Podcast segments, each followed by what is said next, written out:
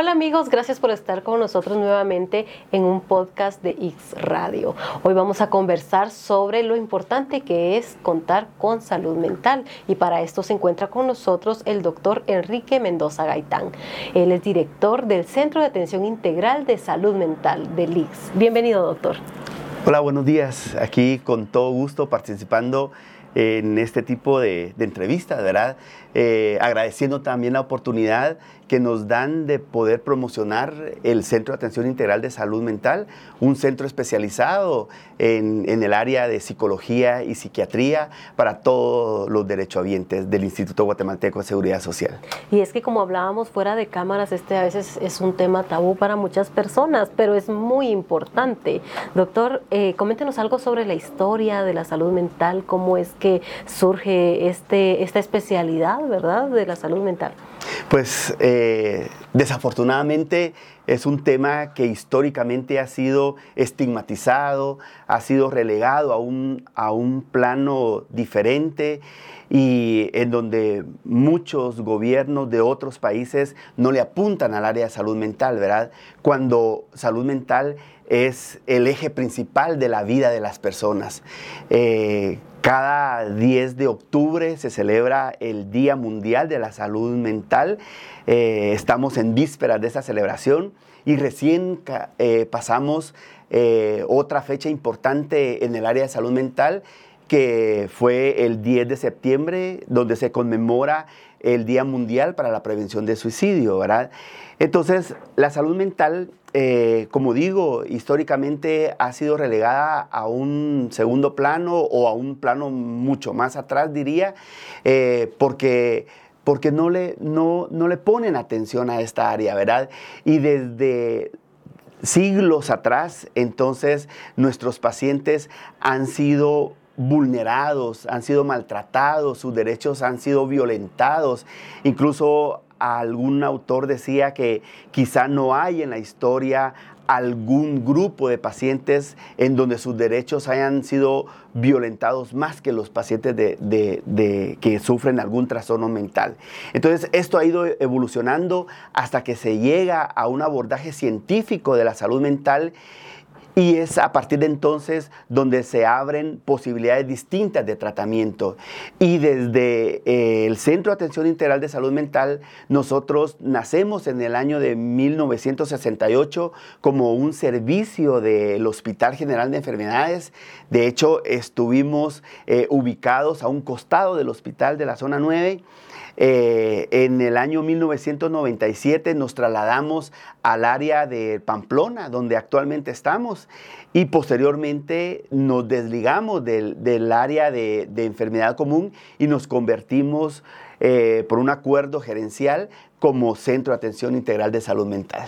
Es toda una historia y sobre todo toda una trayectoria que también usted tiene acá en el I C S en tema de salud mental. Si nos pudiera compartir sobre, pues, su especialidad, sus conocimientos, cómo ha venido creciendo en el Seguro Social, ¿verdad?, en cuanto a esta rama. Sí, claro. Yo me formé en el I C S, a quien le tengo mucho agradecimiento y por quien me siento muy comprometido para seguir trabajando en pro de este grupo de población de pacientes, ¿verdad? Entonces, este, comencé en el año mil novecientos noventa y seis como, como médico residente. Eh, tres años después eh, tengo la oportunidad de, de ser jefe de residentes, y después me voy por algunas cuestiones eh, personales y regreso en el dos mil uno, y a partir de entonces he ido creciendo como médico especialista. Luego fui eh, jefe de algunas de las áreas. Nosotros contamos con cuatro áreas de atención. Eh, la más grande quizá es eh, la consulta externa.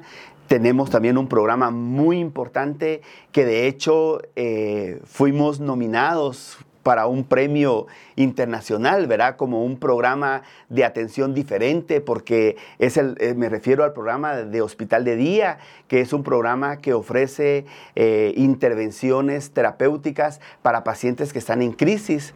Quizá son pacientes que no eh, están en condiciones para seguir un tratamiento por consulta externa, pero tampoco están tan mal como para ser hospitalizados. Y entonces, en este programa ofrecemos intervenciones terapéuticas basadas principalmente en la terapia de grupo.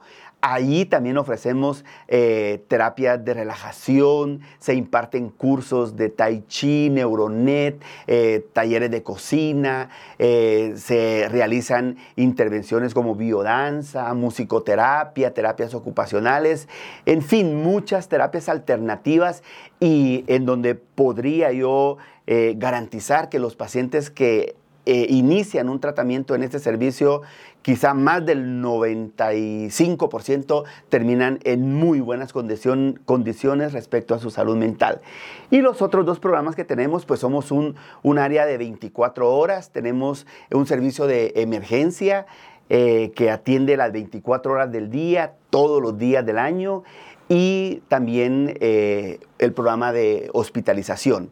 Entonces, fui jefe en, en, en estos servicios y desde el año dos mil once, a finales del año dos mil once, pues estoy a cargo de la dirección médica. Mire qué, qué interesante todo esto, ¿verdad? ¿Y qué servicios son los que brindan en cada una de las clínicas? ¿Qué especialidad es la que ven en cada una de las clínicas? ¿Y cómo es que imparten ustedes todas estas terapias que están mencionando, verdad? Claro, nosotros pues en el servicio de consulta externa, eh, en donde atendemos eh, más de cuarenta mil consultas al año, ¿verdad? Entonces, pues se ofrecen intervenciones eh, diarias en donde los pacientes asisten a, a, a su terapia.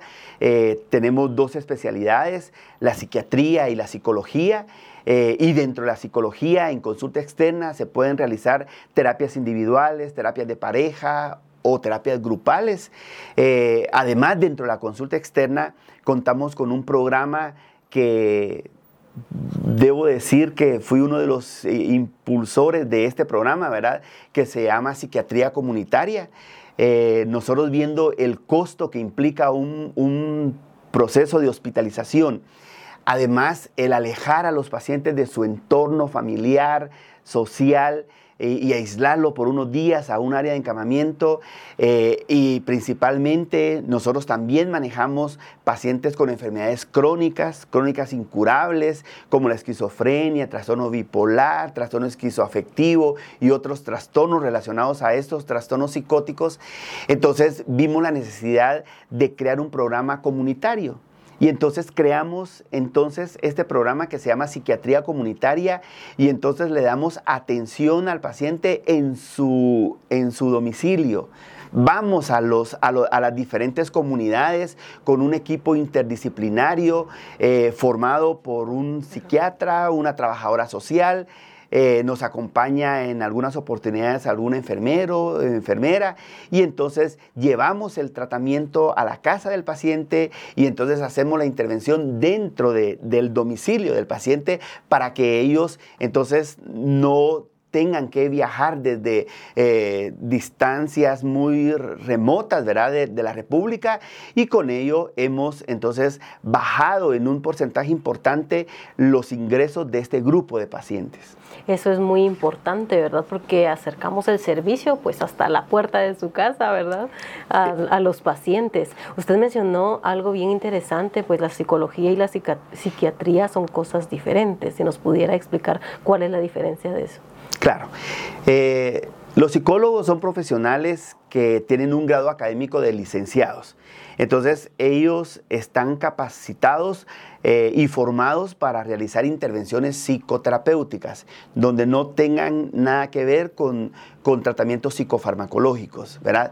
Eh, pero nuestros psicólogos de, del Centro de Atención Integral de Salud Mental también tienen eh, la motivación para estar en constante capacitación y varios de ellos ya han eh, tenido tenido acceso a maestrías en terapias familiares y, y grupales. Entonces, este, también, además de realizar una intervención individual, entonces este, eh, se ofrecen terapias de pareja. Eso desde el área de psicología. Desde nuestra área como psiquiatras, entonces, además de realizar también un proceso psicoterapéutico, entonces eh, utilizamos eh, tratamientos con medicamentos y tratamientos psicofarmacológicos, porque muchas veces eh, los trastornos mentales, como tienen una etiología multicausal, no podemos pensar eh, en el diagnóstico de un trastorno mental solo en función de un, de un proceso de vida, de violencia familiar, de abuso sexual, de pérdida, sino que también eh, conlleva cambios bioquímicos a nivel cerebral, eh, sustancias químicas, neurotransmisoras como la serotonina, dopamina, GABA, noradrenalina, y muchas de estas están implicadas también en, en, en estos procesos mentales. Entonces es indispensable muchas veces entonces acudir a fármacos, y los psiquiatras tenemos esa potestad para poder prescribir, porque antes de ser psiquiatras somos médicos generales.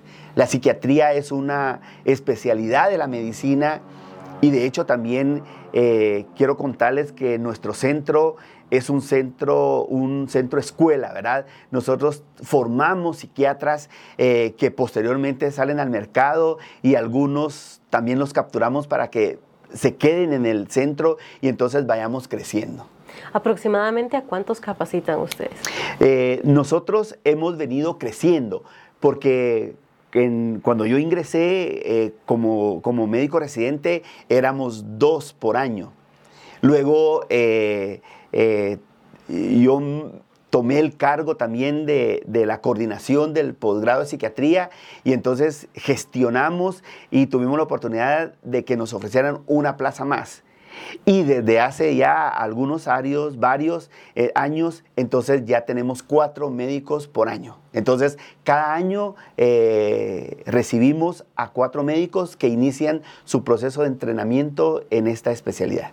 Eso es muy, muy importante, porque brindan la atención a nivel nacional, como usted lo mencionaba, ¿verdad? Claro. Sí, nosotros somos un centro de referencia, ¿verdad? Entonces somos eh, el centro mayoritario eh, con respecto al área de salud mental. Eh, También, afortunadamente, y gracias a las gestiones de, de las autoridades, eh, la, la especialidad de psiquiatría también se ha ido descentralizando, y entonces ahora algunos, algunas unidades del I C S, como Escuintra, Quetzaltenango, Puerto Barrios, eh, también, también cuentan entonces con, con esta especialidad, ¿verdad? Entonces eso da la oportunidad a que eh, derechohabientes que viven en el interior de la República entonces tengan acceso a este servicio eh, en lugares más cercanos a sus viviendas. Esto es muy interesante, todo el trabajo que realiza el Seguro Social en beneficio de todos sus, sus afiliados, ¿verdad? Vamos a continuar conversando sobre este interesante tema al volver de la pausa. Por favor, quédense con nosotros, somos el podcast X Radio, ya volvemos.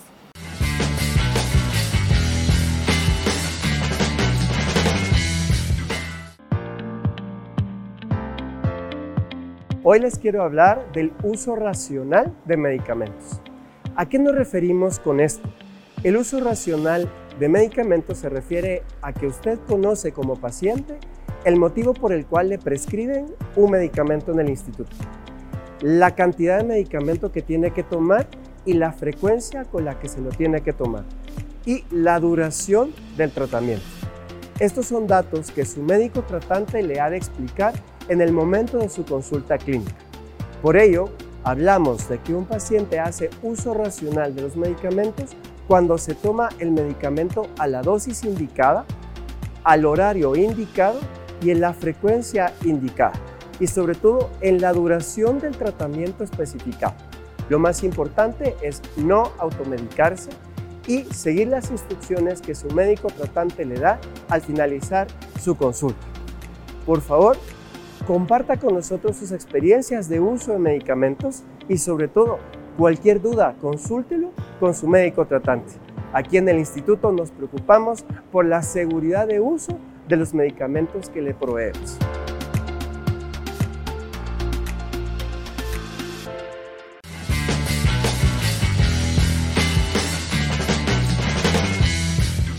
Gracias por continuar con nosotros en su podcast X Radio. Continuamos acá con el doctor Enrique Mendoza Gaitán, hablando sobre la importancia de la salud mental.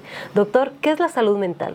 La Organización Mundial de la Salud define salud mental como un estado de bienestar en el cual el individuo desarrolla su potencial. Es capaz de afrontar las diferentes situaciones adversas. Es capaz de realizar un trabajo, eh, también es capaz de aportar algo a la comunidad.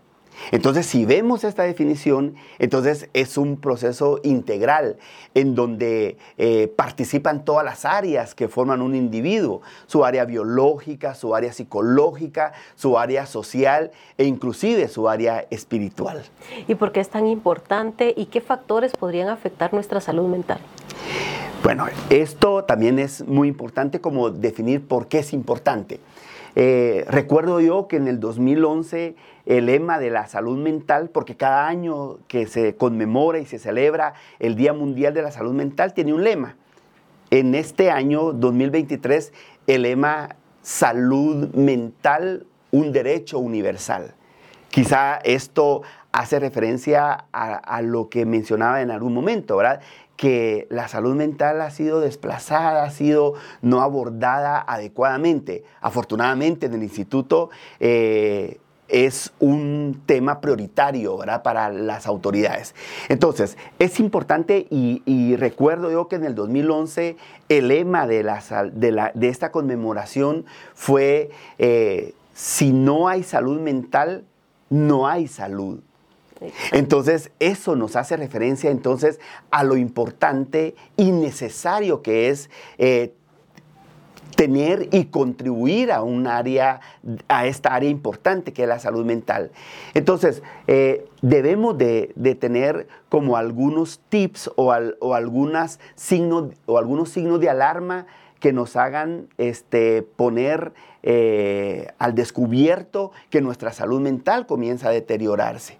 Entonces, eh, por ejemplo, cuando nosotros nos estemos sintiendo más cansados de lo normal, cuando nosotros comencemos a aislarnos de, no, de nuestro entorno laboral, académico, familiar, personal, cuando nosotros sintamos que, que eh, nos sentimos tristes, una tristeza que no se puede superar, cuando nosotros comencemos a pensar que la vida no vale la pena, que estoy cansado, que es mejor dormir y ya no despertar. Cuando sintamos estos signos de alarma, entonces nuestra salud mental está deteriorándose. Esto es importante tratarlo, ¿verdad? Y no hay que estigmatizar a las personas que ya reciben atención en salud mental. Eso es muy importante. Claro, eh, y yo decía algo muy importante hace un momento, ¿verdad? Eh, y lo voy a volver a tocar porque me parece que es un tema eh, relacionado a una de las conmemoraciones que, tenem, que tuvimos el diez de septiembre, el diez de septiembre, que es el, el, el Día de la Prevención del Suicidio. Yo decía que cuando las personas comienzan a decir que la vida no vale la pena, que se sienten cansados, que quisieran dormir o incluso que se quisieran morir, este es uno de los temas más delicados y complicados respecto al área de la salud mental.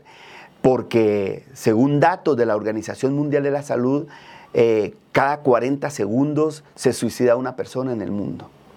Y la pérdida de una persona por este motivo es un, es un tema trágico, es un tema de salud pública, es un tema en donde cada persona que fallece por suicidio ha sido un padre, un amigo, un compañero de trabajo, un hermano, un familiar o incluso una pareja, ¿verdad? Entonces deja un vacío importante y aún más con el tema estigmatizante de la salud mental, el suicidio lo es también.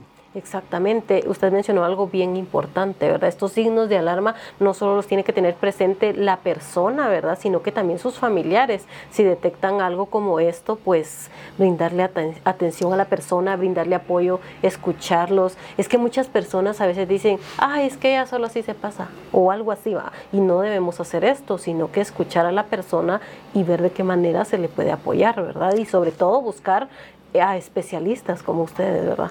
Claro, y usted toca un tema muy importante que quiero aprovechar y, y, y no dejarlo pasar. Eh, esta, estas intervenciones eh, que realizamos en salud mental es una intervención donde se requiere también de las redes de apoyo social, laboral. Eh, muchas veces eh, si, alguien, si alguien asiste a un centro de salud mental, Eh, entonces las personas eh, lo primero que dicen es porque está loco, ¿verdad? Esta palabra debería de desaparecer de nuestro léxico. Es una palabra que debería estar eh, prohibida. De hecho, yo a, a mis colegas y a mis estudiantes y a quien tengo la oportunidad de mencionarlo, les digo que por favor es una palabra que estigmatiza más, ¿verdad?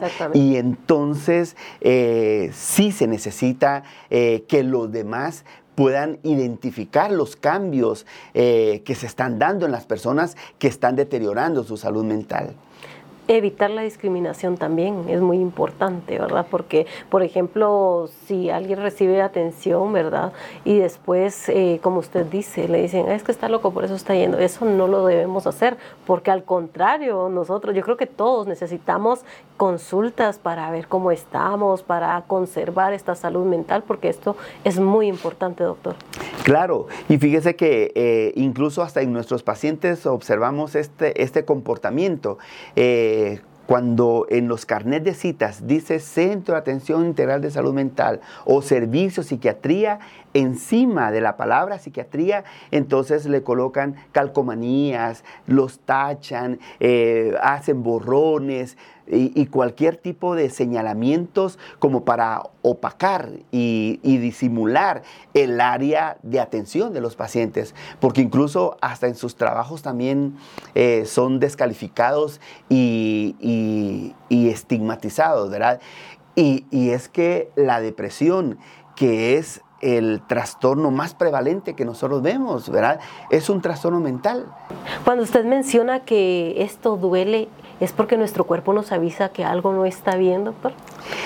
Además de que nos avisa que no está bien, es porque desde la parte biológica que yo mencionaba hace un momento, nuestro cerebro, que es el órgano más importante que nosotros tenemos, que es el órgano que debemos de proteger y de hecho anatómicamente está ubicado estructuralmente donde está protegido por membranas, por líquido, por eh, hueso, por eh, cuero cabelludo, y quienes tenemos pelo por pelo también, ¿verdad?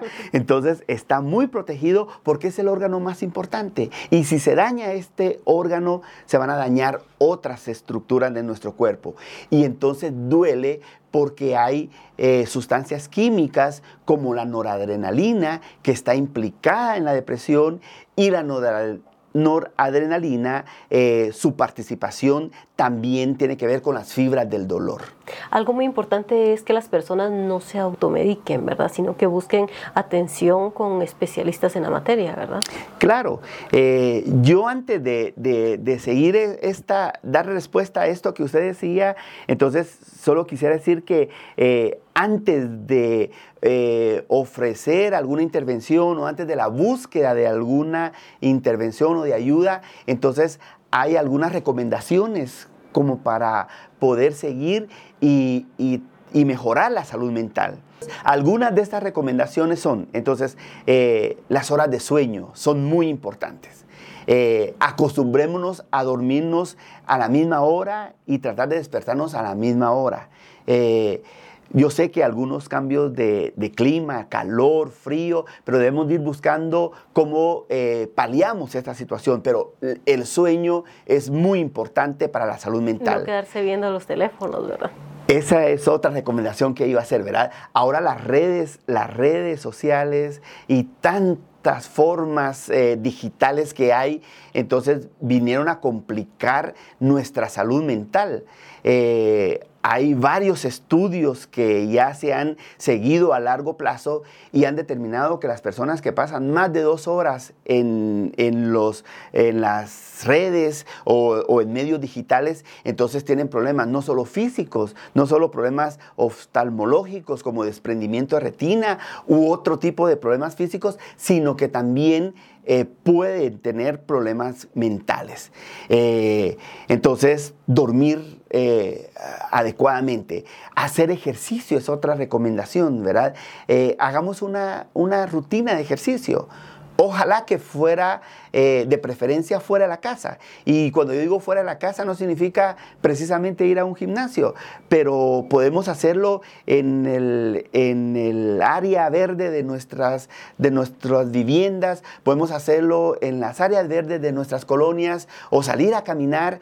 Esto eh, provoca eh, una producción de, de sustancias, de hormonas endógenas que nos ayudan como incluso hasta como estabilizadores del estado del ánimo, eh, la comunicación con otras personas, personas presencialmente, ¿verdad?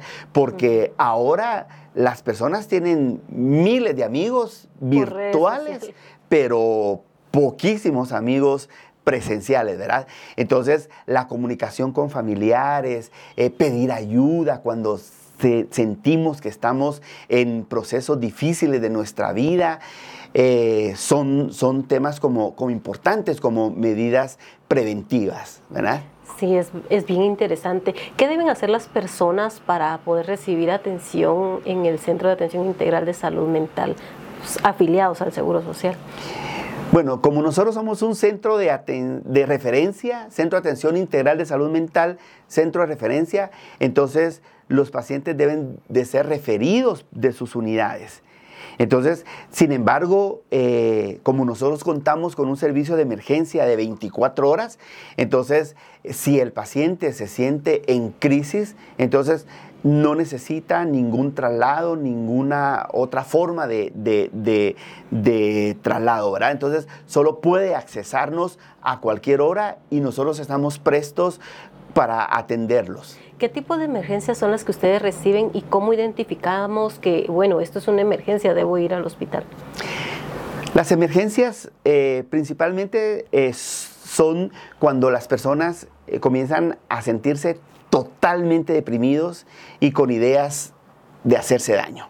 Uno, eh, el otro tipo de emergencia puede ser cuando las personas pueden tener eh, mucha agresividad y que puedan estar en riesgo otras personas cercanas al paciente, entonces es otro, es otro tipo de emergencia. Otra emergencia que nosotros vemos comúnmente también es los procesos psicóticos. Los procesos o trastornos mentales relacionados a la psicosis son cuadros donde se pierde el contacto con la realidad.